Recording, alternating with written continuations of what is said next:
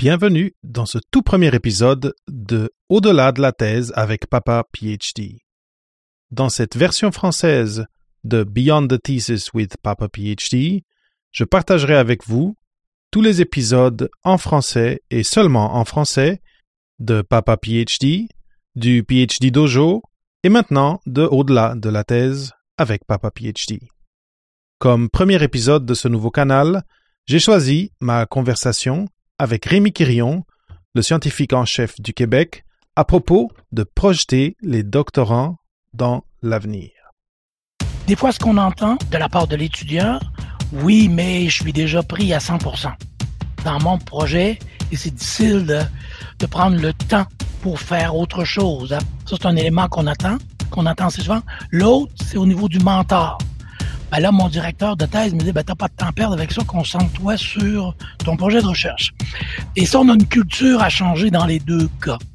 Et, peut-être mon expérience, c'est certainement pas la seule, certainement pas absolue, mais les étudiants que j'ai eus, les étudiants doctorat pendant près d'une trentaine d'années à l'Université McGill, ceux et celles qui étaient intéressés par, bien sûr, leur projet, mais qui faisaient d'autres activités autour, comme par exemple devenir éditeur d'une revue scientifique, euh, étudiants participaient à des différents clubs euh, un peu partout.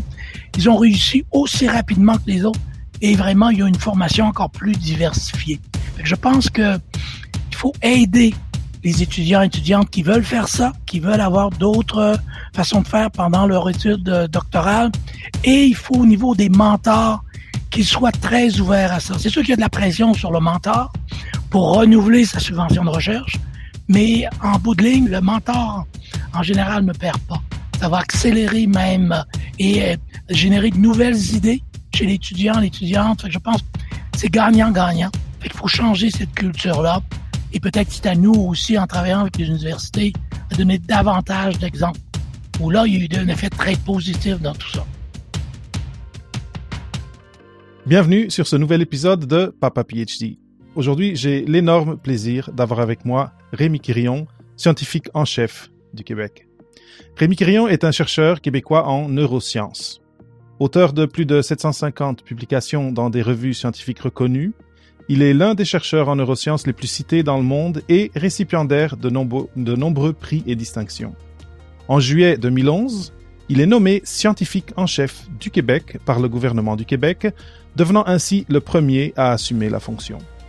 Il est le premier dirigeant des fonds de recherche du Québec, et préside depuis septembre 2011 le réseau international des scientifiques des scientifiques en chef et conseillers scientifiques. Il devient ainsi le premier président francophone de cette organisation qui regroupe plus de 5000 membres répartis dans environ 110 pays. Bienvenue sur Papa PhD, Rémi Quirion. Euh, donc, euh, Rémi, j'ai fait cette présentation très euh, sommaire et très rapide. Euh, donc, un, un, background, un passé en recherche, en neurosciences. Et euh, bon, peut-être à la fin de l'épisode, on peut, euh, parce que là, on va parler de comment est-ce que, comme jeune chercheur, on peut se projeter dans l'avenir. Et ça, ça, peut inclure la recherche dans le milieu universitaire, mais on le sait, on va en parler.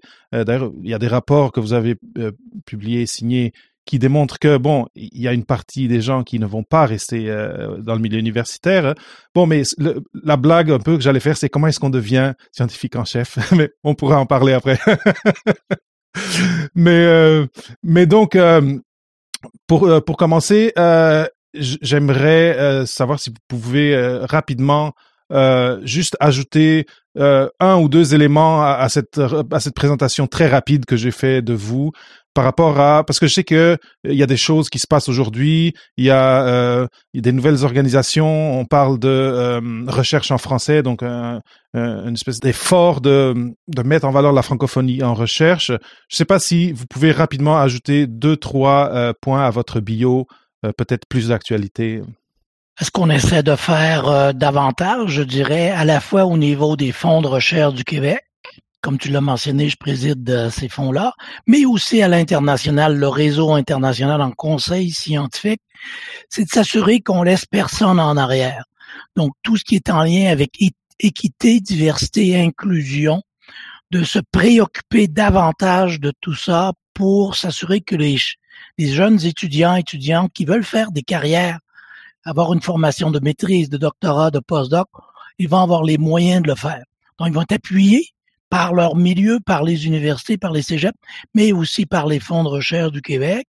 Et à l'international, aussi la même chose, de s'assurer que les jeunes qui seraient intéressés, par exemple, à venir faire des études au Québec, qu'on trouve des façons de leur faciliter la tâche. C'est pas encore le cas.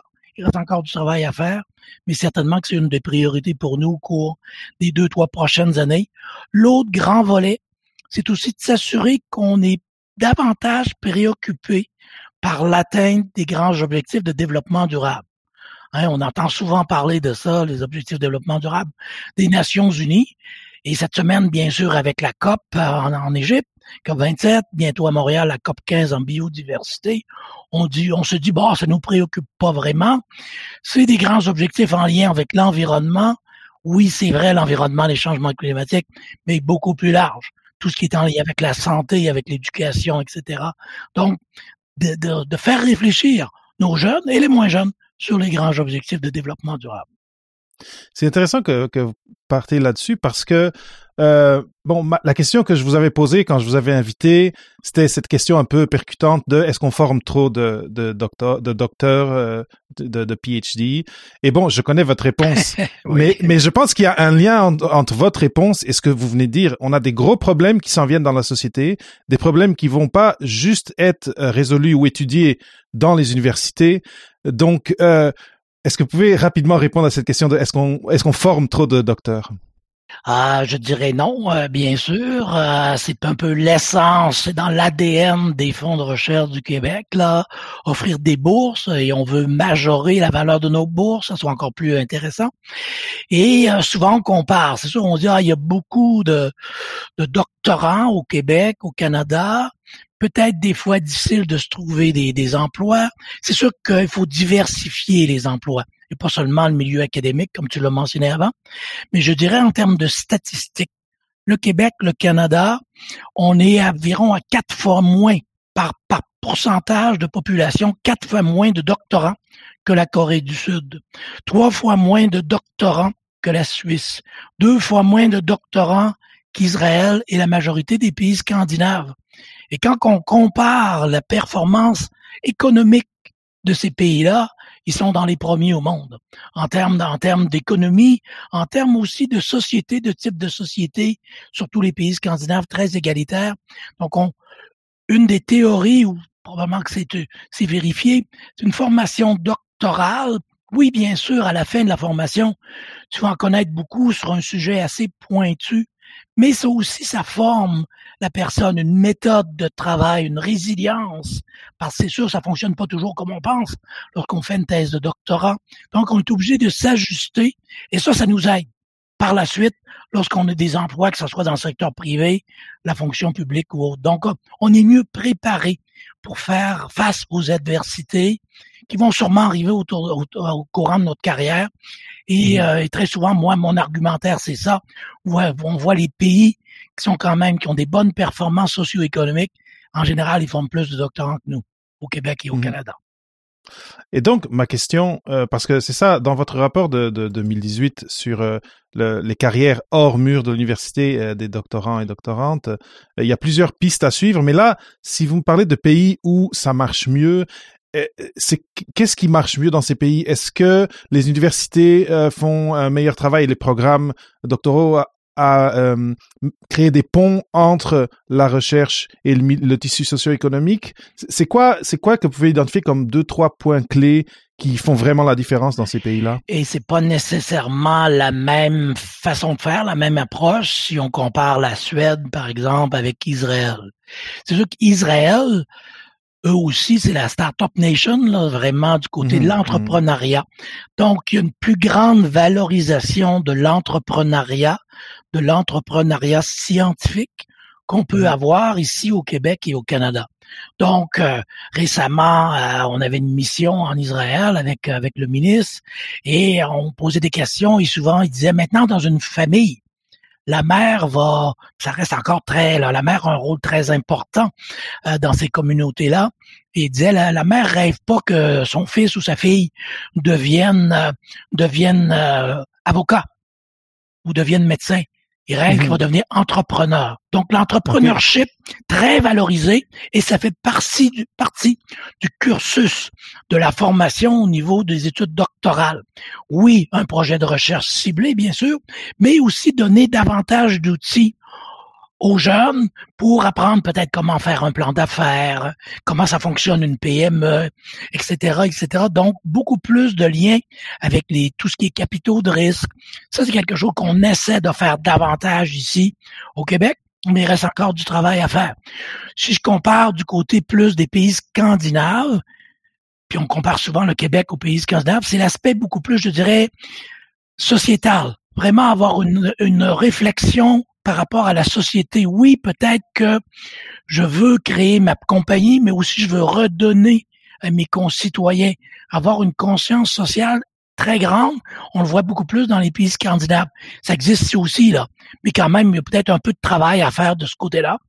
De travailler pour s'assurer que oui, on connaît peut-être Bien sûr, si on, on fait un PhD du côté génie, il faut avoir les compétences de ce côté-là, mais en même temps, pas juste construire des ponts, mais avoir une certaine euh, sensibilité pour ce qu'on fait, comment ça va changer l'environnement, comment ça va mhm. changer notre société. Donc, de plus en plus, comme par exemple Polytechnique Montréal, commence aussi à offrir ce genre de formation-là à leurs ingénieurs pour qu'il y ait une préoccupation sociétale plus importante qu'avant. Donc, c'est peut-être euh, ces deux sur ces deux tableaux-là qu'on veut essayer de jouer le plus du côté société acceptabilité sociale, mieux comprendre comment nos sociétés fonctionnent et à l'autre à l'autre bout, pour diversifier les possibilités de carrière aussi, un peu plus de formation du côté entrepreneurship. Et en bout de ligne, ça peut être de l'entrepreneurship, je dirais plus technologique, mais ça peut être aussi de l'entrepreneurship plus social avec des OBNL. Très intéressant. Et, et euh, on parle d'entrepreneurship social ou de, ou en tout cas de projet dans le côté social. Euh, quand on, quand moi j'étais au doctorat, j'étais très concentré sur mon doctorat et euh, j'avais pas de, mon radar ouvert sur qu'est-ce qui se passait à l'extérieur où je pouvais me placer par après. Euh, et bon encore en pensant au rapport euh, au rapport de 2018 euh, un sur cinq des doctorants et doctorantes aujourd'hui trouveront euh, un emploi à l'université dans différents niveaux dans l'université. Mais il y a d'autres espaces plus proche du social, euh, comme vous dites, plus proche de, de, la communauté, comme les municipalités, le gouvernement, ou c'est des places où peut-être on n'y pense pas quand on est euh, doctorant. Si quelqu'un ne nous l'indique pas ou ne vient pas nous le présenter, quelles sont les opportunités pour quelqu'un qui est qui veut plus s'impliquer dans dans sa communauté, que ce soit plus proche ou plus élargi? Qu'est-ce qui qu'est-ce qui où est-ce qu'on peut accueillir Où est-ce qu'on accueille même euh, avec plaisir et avec bonheur des gens qui viennent avec un profil doctoral dans ce type d'organisation-là. Est-ce que ça existe? Oui, très bonne, très bonne question et je pense très important. Et euh, ce qui a commencé à être fait depuis quelques années aussi euh, au Fonds de recherche du Québec, mais pas uniquement au Fonds de recherche du Québec, il y en a aussi au niveau, au niveau fédéral. C'est pour les, les collègues qui sont peut-être plus un exemple que je vais donner ici en muséologie, par exemple. Tu fais ton doctorat du côté muséologie. Ben, c'est d'offrir des stages dans des musées donc, on a un partenariat avec le Musée de la Civilisation à Québec, un partenariat avec le Musée des Beaux-Arts ici à Montréal. Donc, pour ces gens-là, aussi d'avoir accès plus tôt dans leur carrière à vraiment travailler très terrain dans un musée ou un organisme de ce type-là. Avant, on pensait que c'était seulement réservé au secteur privé, aller travailler dans une compagnie. Donc mmh. maintenant, ouvert aux OBNL, incluant les musées et autres. Donc ça, c'est important. L'autre volet, ce qu'on met en place maintenant, et encore une fois, c'est en lien avec la minorité des, des doctorants vont avoir une carrière en milieu universitaire.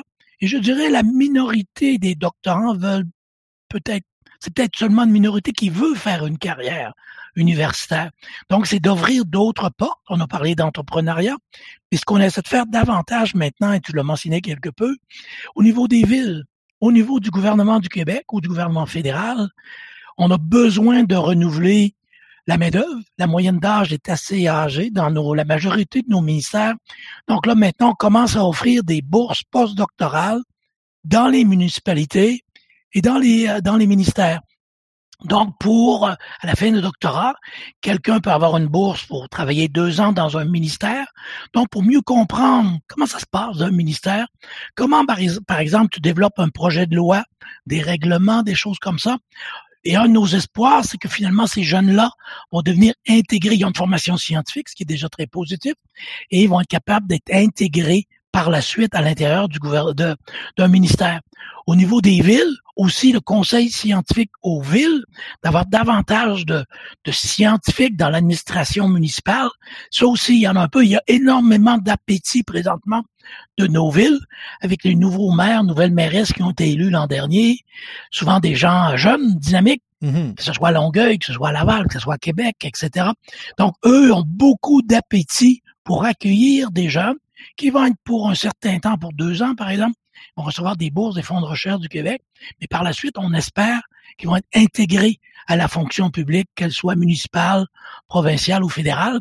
Et dans un sens, pour nous, ça nous fait un peu des cheval de Troie. Alors évidemment, ils entrent dans l'administration publique, ils connaissent la recherche, la science, et ils peuvent influencer les collègues qui ont peut-être pas eu la chance ou qui n'ont pas de formation académique du côté mmh. recherche. C'est très intéressant et, ça, me fait penser que, euh, surtout quand on est encore, disons, au doctorat, euh, on peut sentir que, bon, on est, on est comme un peu pris dans notre bulle de, recherche, euh, que on peut être un peu en dehors du, du, du, comment dire, du jour le jour, des choses qui se passent dans les médias, mais aussi dans la communauté. Mais j'ai croisé des gens, j'ai interviewé des gens sur le podcast qui, après leur doctorat, sont allés en politique publique. Et mon point, c'est ces personnes-là venaient de la biochimie et là sont en, politique. Donc, ma question pour vous, c'est il n'y a pas de profil spécifique pour aller dans ces dans ces euh, postes-là? Non, c'est une, euh, une très très bonne question, ça aussi. je dois dire que un autre programme qu'on a, c'est des scientifiques en résidence à l'étranger, dans les bureaux du Québec à l'étranger. Donc, c'est un peu comme ça que ça, ça a commencé. Et là, moi, je pensais un peu comme tu disais, là, que les, les collègues, les jeunes qui appliqueraient pour ces postes-là, c'était à Londres et à Munich. Ce seraient des gens plus en sciences po, sciences politiques, euh, etc. Et finalement, pouf, chimie et astro, euh, astrophysique. Les deux, les deux qui sont partis. Donc, des fois, je me sens un peu coupable de les avoir déviés de leur, de leur carrière qui était un peu, il y avait peut-être plus en tête de poursuivre, mais ils ont adoré ça. Et maintenant, ils ont des postes dans les bureaux du Québec à l'étranger. Et là, ils s'intéressent plus, je dirais, à la diplomatie scientifique. Donc, je pense que c'est hmm. peut-être encore une fois, si on revient au doctorat, l'avantage d'un doctorat, c'est que oui, on a des, des, des, obstacles pendant le doctorat, ça va pas toujours la façon dont on, on avait prévu, on doit changer un peu notre projet, mais on développe une, une méthodologie une certaine résilience. Donc ça, ça nous aide par la suite dans une carrière qui est peut-être différente de la carrière purement académique qu'on avait peut-être pensé faire. Mm-hmm. Finalement, avec le temps, évolue vers autre chose, que ce soit dans une fonction publique d'un gouvernement, que ce soit dans une compagnie.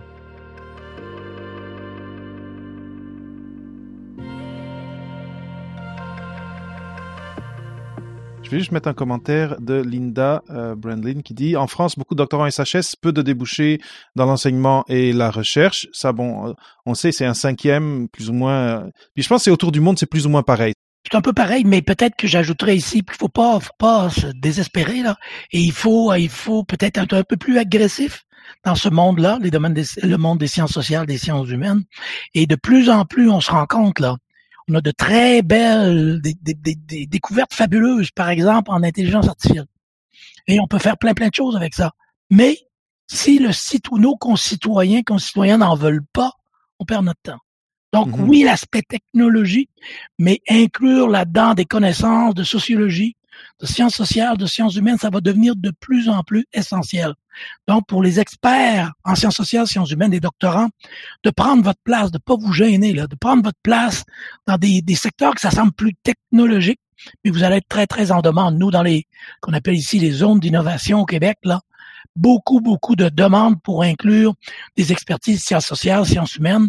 Et on a vu beaucoup pendant la pandémie oui, bien sûr, les experts en virologie, tout ce type-là, du côté médical, peut-être une, certaine erreur qu'on a fait ici au Québec, ça a été de ne pas inclure assez rapidement des experts du côté de la psychologie, des sciences sociales, des sciences humaines dans ces groupes de discussion-là pour être capable de rejoindre nos concitoyens, concitoyennes qui peut-être qui est peut-être un peu plus inquiets de se faire vacciner ou qui n'avaient pas été contactés juste par la façon de faire, les approches qu'on avait là. Donc, de plus en plus, ça va être important d'inclure des, collègues en sciences sociales, en sciences humaines, dans nos approches euh, euh, pédagogiques au cours des prochaines, décennies, je dirais, très certainement. Et au niveau des changements climatiques, si je reviens là-dessus, on sait que, bah, en tout cas, je pense que la majorité d'entre nous, on sait que c'est là, que ça existe. Maintenant, pourquoi on bouge pas aussi vite? On a besoin d'experts en sociologie pour essayer de comprendre qu'est-ce qui se passe et rendre ça plus évident, plus aigu comme problématique et faire bouger moi-même comme citoyen ordinaire, là, dire, ben ouais, oui, mais moi, qu'est-ce que je peux faire? On peut tous faire quelque chose. Et si on fait quelque chose, on fait bouger les gouvernements aussi. Mais ça, on a besoin d'expertise en sciences sociales de ce côté-là.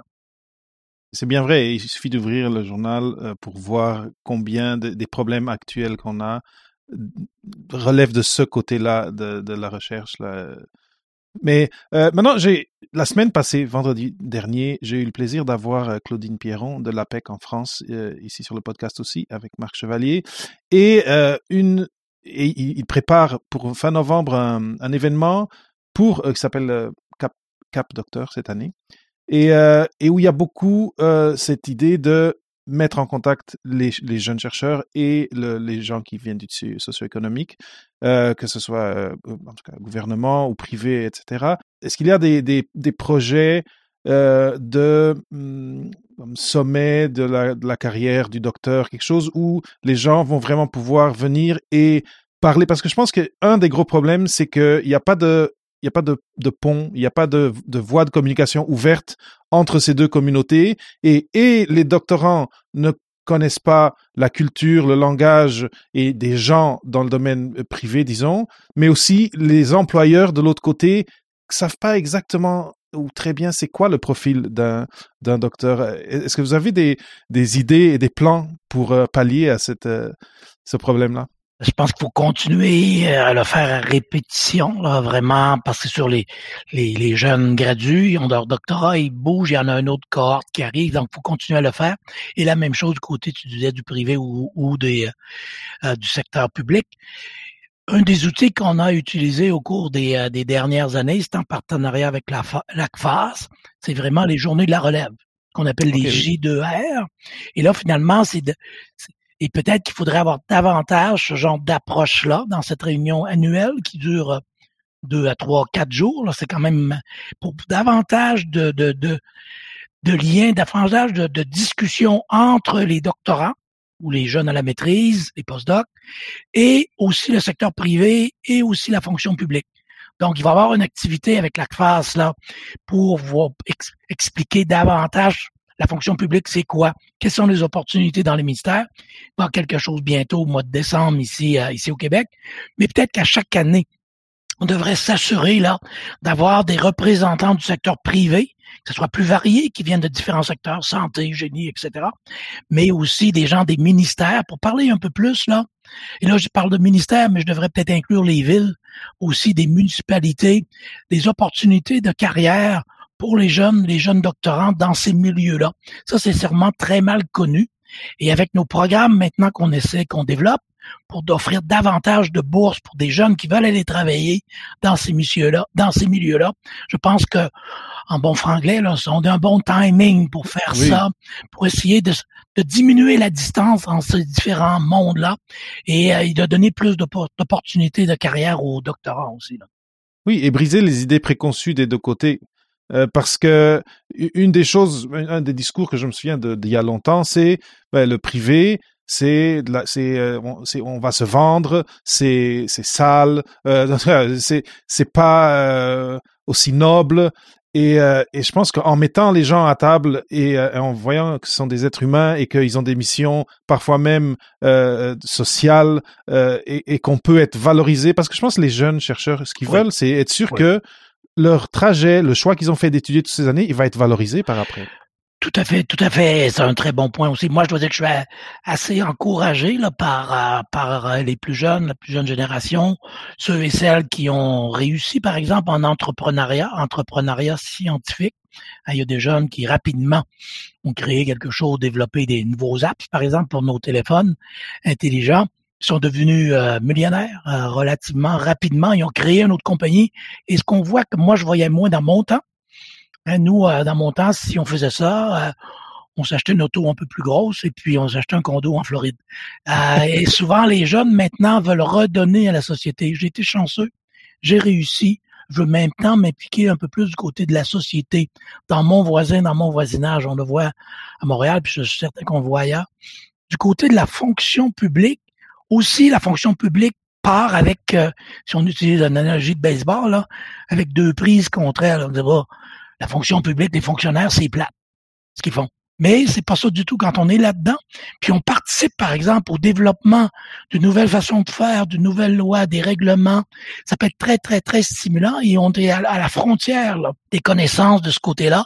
Donc, il y a des carrières très stimulantes aussi qui peuvent être faites euh, dans nos gouvernements, que ce soit au niveau des villes ou, euh, ou de la province. Donc, ça aussi, là, de démystifier le monde de la fonction publique et comme qu'est-ce qu'on peut faire lorsqu'on est dans la fonction publique, ça peut être très intéressant aussi. Je pense qu'il y a du travail à faire de notre part pour mieux informer les jeunes de ce côté-là.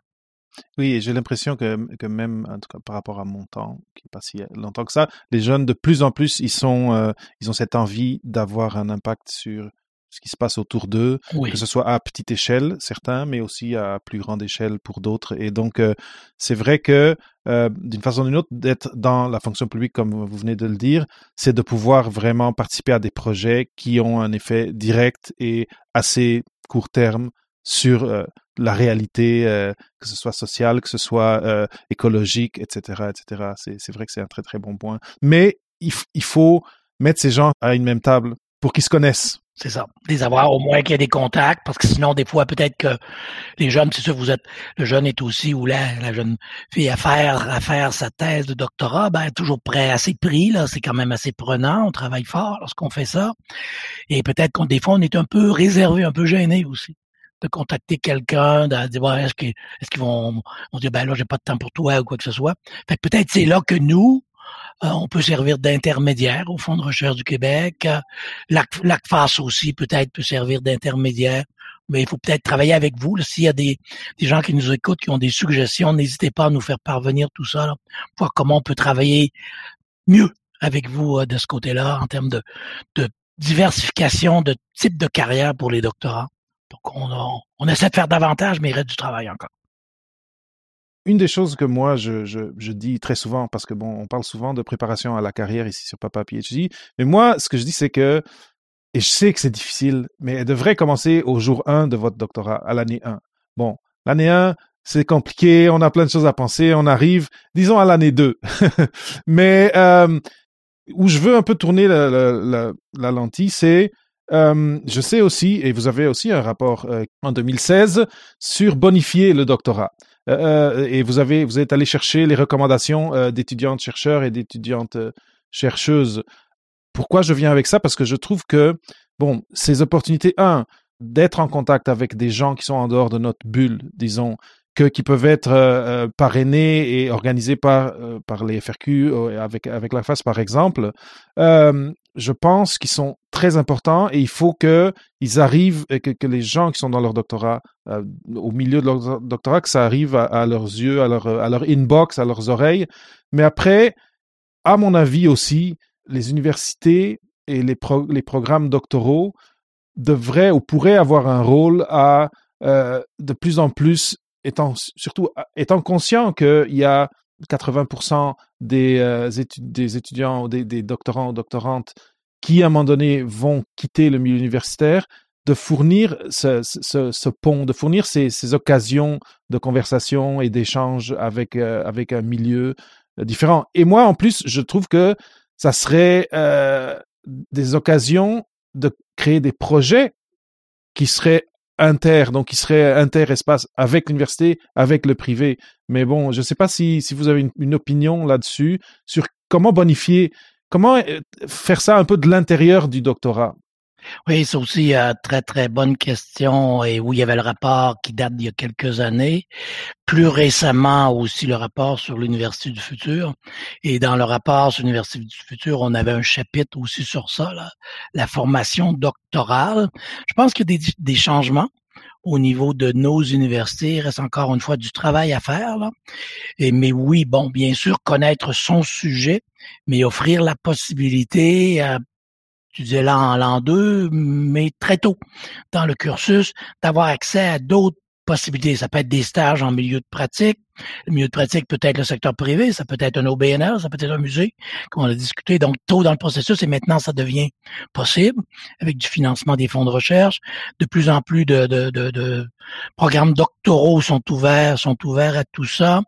Euh, que ce soit aussi, par exemple, du côté des objectifs de développement durable, si ça intéresse la personne. Tout ça, je pense qu'on doit multiplier les opportunités des fois, ce qu'on entend de la part de l'étudiant, oui, mais je suis déjà pris à 100% dans mon projet et c'est difficile de, de, prendre le temps pour faire autre chose, d'exposer à quelque chose d'autre. Ça, c'est un mhm. élément qu'on attend, qu'on attend assez souvent. L'autre, c'est au niveau du mentor. Ben là, mon directeur de thèse me dit, ben, t'as pas de temps à perdre avec ça, concentre-toi sur ton projet de recherche. Et ça, on a une culture à changer dans les deux cas. Et, et peut-être mon expérience est c'est certainement pas la seule, certainement pas absolue, mais les étudiants que j'ai eus, les étudiants doctorat pendant près d'une trentaine d'années à l'université McGill, ceux et celles qui étaient intéressés par, bien sûr, leur projet, mais qui faisaient d'autres activités autour, comme par exemple devenir euh, éditeur d'une revue scientifique. Euh, étudiants participaient à des, différents clubs euh, un peu partout. Ils ont réussi aussi rapidement que les autres et vraiment, il y a une formation encore plus diversifiée je pense que il faut, il faut, il faut aider les étudiants et étudiantes qui veulent faire ça, qui veulent avoir d'autres façons de faire pendant leur étude euh, doctorale. Et il faut au niveau des mentors qu'ils soient très ouverts à ça. C'est sûr qu'il y a de la pression sur le mentor pour renouveler sa subvention de recherche, mais en bout de ligne, la le, le, mentor, en général, ne perd pas. Ça va accélérer même et euh, générer de nouvelles idées chez l'étudiant, l'étudiante. Je pense c'est gagnant-gagnant. Il faut changer cette culture-là. Et peut-être c'est à nous aussi, en travaillant avec les universités, à donner davantage d'exemples. Où là, il y a eu un effet très positif dans tout ça. C'est sûr. Après, moi, ce que j'ai beaucoup entendu, c'est euh, bon, ben, mon, superviseur, euh, il n'a pas de contact dans le privé, donc il pouvait pas. Il n'y a, y a, pas les, il a pas les, les instruments. C'est pour ça que je pense que l'université, il faut qu'elle apporte quelque chose et un, appui. Après, oui, un changement de culture, parce que cette pression, c'est vrai qu'elle est là. Mais euh, entre autres, moi, je, je en tout cas, je, je, me dis que si cette, ce changement de culture a lieu, un des bénéfices qu'aura un superviseur, c'est sur la santé mentale de ces jeunes chercheurs et jeunes chercheuses qui souvent sont sous pression, qui ont le doute, qui, ont des doutes sur ce quoi leur avenir, et que là, si on le commence à leur ouvrir des portes et à ouvrir l'horizon, ça va, ça va les, les, les, permettre de dire, OK, je suis, sur une, je suis sur un bon chemin pour avoir une carrière enrichissante et, euh, et, euh, et où je pourrais m'épanouir par après et, et construire, bâtir mon projet de vie. Parce que dans le fond, c'est ça à la fin qu'on veut pas louper. Non, c'est un très, très bon point. C'est sûr que tout l'aspect de santé psychologique, euh, de santé mentale, on en, on en parle beaucoup. Moi, je dirais faire un peu, je sais que c'est facile à dire euh, dans le poste que j'occupe maintenant, mais je aux jeunes, euh, faites, faites confiance, faites-vous confiance dans certains points, faites confiance à l'avenir. Il y a beaucoup d'opportunités et il faut les saisir. Il faut être un peu, être un peu, ou c'est prendre des chances, lorsque des chances s'ouvrent à nous, euh, de les saisir aussi, parce que des fois on hésite un petit peu, on est, on a un peu peur, qu'est-ce qui va m'arriver si ça fonctionne mmh. pas. Des fois, il faut plonger et puis, euh, et puis en général, euh, ça, ça fonctionne relativement bien. Là. Moi, les expériences que j'ai eues avec mes étudiants dans le passé, ça a toujours été très positif. Mais ça, je suis super content que, vous le partagiez parce que vous avez en effet toute cette expérience. Vous avez, vous avez vous-même été chercheur euh, et, publié euh, et bien publié comme on, l'a mentionné. Et juste de, le dire comme ça en direct aujourd'hui et pour ceux qui écoutent plus tard en, reprise, de, dire permettez-vous d'imaginer d'autres choses. Le, terme qui me vient dernièrement et que j'utilise, c'est un multivers. Ce qui se présente à vous au début de votre doctorat, c'est un multivers de possibilités. C'est pas juste une, un chemin. et, et permettez-vous de parler avec des gens qui ont fait des choses différentes. Permettez-vous de, euh, si bon, si votre superviseur n'est pas en mesure ben, d'aller-vous euh, euh, chercher des contacts, euh, mettez-vous sur LinkedIn, mettez-vous à, l'écoute de qu'est-ce qu'est-ce qu'on dit dans dans des domaines qui sont qui sont connexes aux, vôtres, mais dans d'autres espaces. Donnez-vous cette liberté. Je suis totalement totalement d'accord. alors ici il y a, a quelqu'un qui nous regarde qui parle de migration scientifique et qui demande quelle opportunité pour les emplois euh, à l'immigration comme enseignant-chercheur. Est-ce que c'est quelque chose que vous pouvez euh, aborder un petit peu? Oui, bon, euh, comme un peu, c'est pas exclusif au Québec, hum, au Canada aussi, dans plusieurs régions du monde, on manque, il y a des emplois dans beaucoup de secteurs. Ça va des restaurants, ça va, et au niveau des universités aussi, là, la moyenne d'âge est assez élevée. Donc, il y a des opportunités. Un des défis qu'on a au Québec, au Canada, c'est tout ce qui est procédure d'immigration. Et ça, c'est pas encore facile. C'est malheureux. On a beaucoup de, jeunes Français qui viennent au Québec et on apprécie énormément là, mais ça reste un peu un combat, un combat, c'est un parcours de combattant. Donc là, on essaie, on travaille avec euh, les nouveaux élus nouvelle ministre à l'immigration, nouvelle ministre à l'enseignement supérieur au Québec, mais aussi avec le gouvernement fédéral, parce que la paperasse, c'est lourd. Donc, comment simplifier tout ça, les permis de travail, les visas? Donc, faut pas vous décourager. Il y a des, euh, on va essayer de, d'aider parce que ça devient dramatique, un peu moins compliqué du côté de l'Europe avec les pays européens, euh, en particulier les pays francophones mais ça reste encore très compliqué pour nos amis mhm. africains qui voudraient venir faire des, même des fois c'est pas nécessairement d'immigration, c'est venir faire des études au Québec dans nos universités, ça reste compliqué. il y a trop d'étapes. Donc ça, on essaie là de mettre la pression. Mon ministre le fait, euh, les ministres au niveau du gouvernement du Québec, travailler davantage avec le fédéral pour essayer de que ça soit beaucoup plus facile. Si vous venez faire un stage ici, ou éventuellement, si vous décidez de rester au Québec, là, au Canada, on essaie de simplifier tout ça, mais on n'est pas encore là, il y a du travail à faire encore. Euh, Marie-Pierre, j'espère que ça répond un petit peu à, ta question. Elle dit, je suis pas jeune et je souhaite venir au Québec comme enseignante. Il faut, faut faire le parcours du combattant, je pense. C'est un peu ça, c'est un peu ça qui est dommage, mais on espère, si on peut aider, euh, n'hésitez pas à nous contacter aussi là, mais c'est pas simple. Là, j'ai Geneviève Dorion euh, qui, qui mentionne la bourse tremplin. Je pense qu'on n'en a pas parlé encore. Qui, qui finance des stages, doctorants qui décident d'explorer d'autres domaines et développer des compétences transversales. J'aurais aimé, moi, euh, avoir cette bourse. oui, et, euh, et, ça, il va en avoir de plus en plus. On a deux, trois programmes de ce type-là, là, qui permet, par exemple, d'aller de travailler dans l'hôpital peut-être quelqu'un qui fait un doctorat du côté euh, sciences biomédicales, pas aller travailler vraiment dans l'hôpital, dans un service hospitalier, pour comprendre la réalité du service hospitalier aussi. là. Parce que des fois, dans notre laboratoire, oui, on travaille fort, mais on est un peu protégé de cette réalité-là. Et là, lorsque tu tombes dans à l'hôpital et voit tous les, les difficultés, les limites, les manques de ressources. Donc, ce genre de, de bourse-là, très importante aussi, tremplin, tremplin et autres, là, pour vraiment comprendre la réalité du terrain et très souvent avoir une offre de rester à l'emploi de, de ce service-là par la suite, parce que là aussi, il manque, manque de gens. Et des gens mmh. bien formés qui ont déjà une connaissance de ce milieu-là. Euh, c'est vraiment très, très avantageux pour les directions de ces des différents services. Donc, euh, n'hésitez pas aussi de ce côté-là. C'est une bourse qui existe depuis euh, deux ou trois ans au niveau des fonds de recherche du Québec. Merveilleux. Ça, profitez-en. Une des choses que je dis souvent aux étudiants et en tout cas aux, jeunes chercheurs, c'est tant que vous êtes à l'université et que vous avez accès à, ou, que ce soit des services universités ou des bourses comme ça, profitez-en le plus que vous pouvez. Et, euh, et j'espère que des émissions comme, comme ce qu'on fait aujourd'hui permettent un peu de, de, passer le message parce que je pense qu'il y a quand même beaucoup de monde, des étudiants qui viennent de l'extérieur, etc., qui sont vraiment pris dans leur bulle et qui et qui savent pas les choses qui sont qui existent. C'est très vrai, très très vrai. Euh, maintenant, quelqu'un m'a posé et on arrive vers la fin de l'entrevue là, mais on, quelqu'un m'a posé une question, euh, c'était sur Instagram, plus sur le statut de doctorant. Euh, j'ai vu sur le rapport de 2018 que vous aviez noté la préférence pour le terme chercheur doctoral d'enlever le mot étudiant. Et c'est vrai que on est adulte, on, va être cinq ans où on n'est pas dans une carrière, on n'est pas on n'est pas en train d'avoir des promotions et de mettre de l'argent de côté, on est en train de faire de la recherche.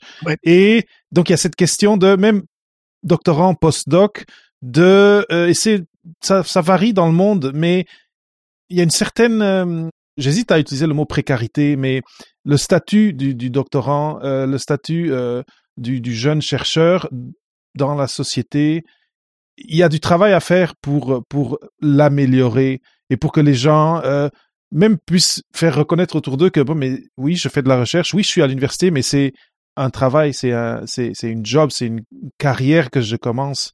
Est-ce que, est-ce que vous avez des réflexions là-dessus? Oui, ça, on avait eu, euh, on avait eu des bonnes discussions, ça continue, hein, avec ce qu'on appelle le comité intersectoriel étudiant.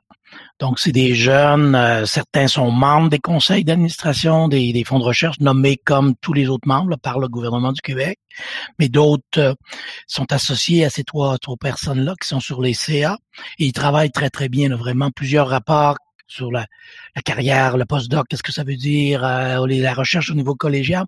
Et le titre, étudiant, chercheur, qu'est-ce qu'on devrait faire? Moi, je suis assez d'accord à ce que tu as mentionné d'avoir le titre chercheur, je pense que c'est peut-être un peu moins, ça reflète plus la réalité qu'étudiant. Une des difficultés que l'on a, et ça, c'est purement la façon dont nos sociétés sont, sont, bâties. Si on utilise un titre de chercheur, ah ben là, il y a la loi de l'impôt qui vient, qui vient là-dedans. Étudiant au niveau maîtrise doc, tu ne payes pas d'impôt sur ta bourse. Si tu as un titre de chercheur, ben là, tu paies de l'impôt. Il y a tout ça à modifier là, qu'on n'a pas réussi à faire encore. Mm-hmm. Donc, ça garder en tête. Mais j'aimerais bien qu'on aille vers un titre qui reflète plus la réalité comme, comme chercheur.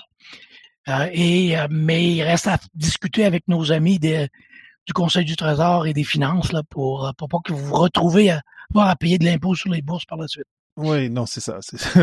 Donc c'est un c'est un problème plus plus complexe. Mais c'est c'est intéressant et je suis content d'entendre que c'est des conversations qui ont lieu et c'est des problématiques auxquelles on pense et on essaie de de réfléchir à comment faire. Et puis et comme je je le disais, c'est pas un problème du Québec, c'est global cette question-là. C'est sûr que il y a des pays euh, différents. Euh, J'avais interviewé quelqu'un qui était en Autriche et les, les contrats, il y a des contrats doctoraux. Il y a, donc il y a il y a des formules qui existent qui sont déjà qui sont déjà différentes, mais, euh, mais euh, bon, à suivre, à suivre sur ce dossier-là. Euh, Rémi, on, on, arrive vraiment à, à la fin. Je, je, ce que je demanderais, c'est est-ce que, parce que là, on a, on a donné, je pense qu'on a donné plein de pistes à suivre sur surtout ouvrir ses horizons, sur où est-ce qu'on peut se placer par après, où est-ce que nos, nos compétences qu'on a, surtout les compétences euh, transversales qu'on oui. a développées, vont être euh, appréciées et, euh, et valorisées. Après, euh, on a partagé des ressources. J'ai partagé, je, je, mettrai dans les liens la page, euh, votre page où il y a les, les différentes ressources. Mais est-ce qu'il y a des événements qui s'en viennent? Est-ce qu'il y a des programmes intéressants euh, qui s'en viennent dans les semaines, dans les mois Là, on est, en, on est le 11 novembre 2022. Est-ce qu'il y a des choses qui s'en viennent en ce moment? Donc, euh, le lien peut-être avec le gouvernement du Québec, les possibilités de carrière dans la fonction publique.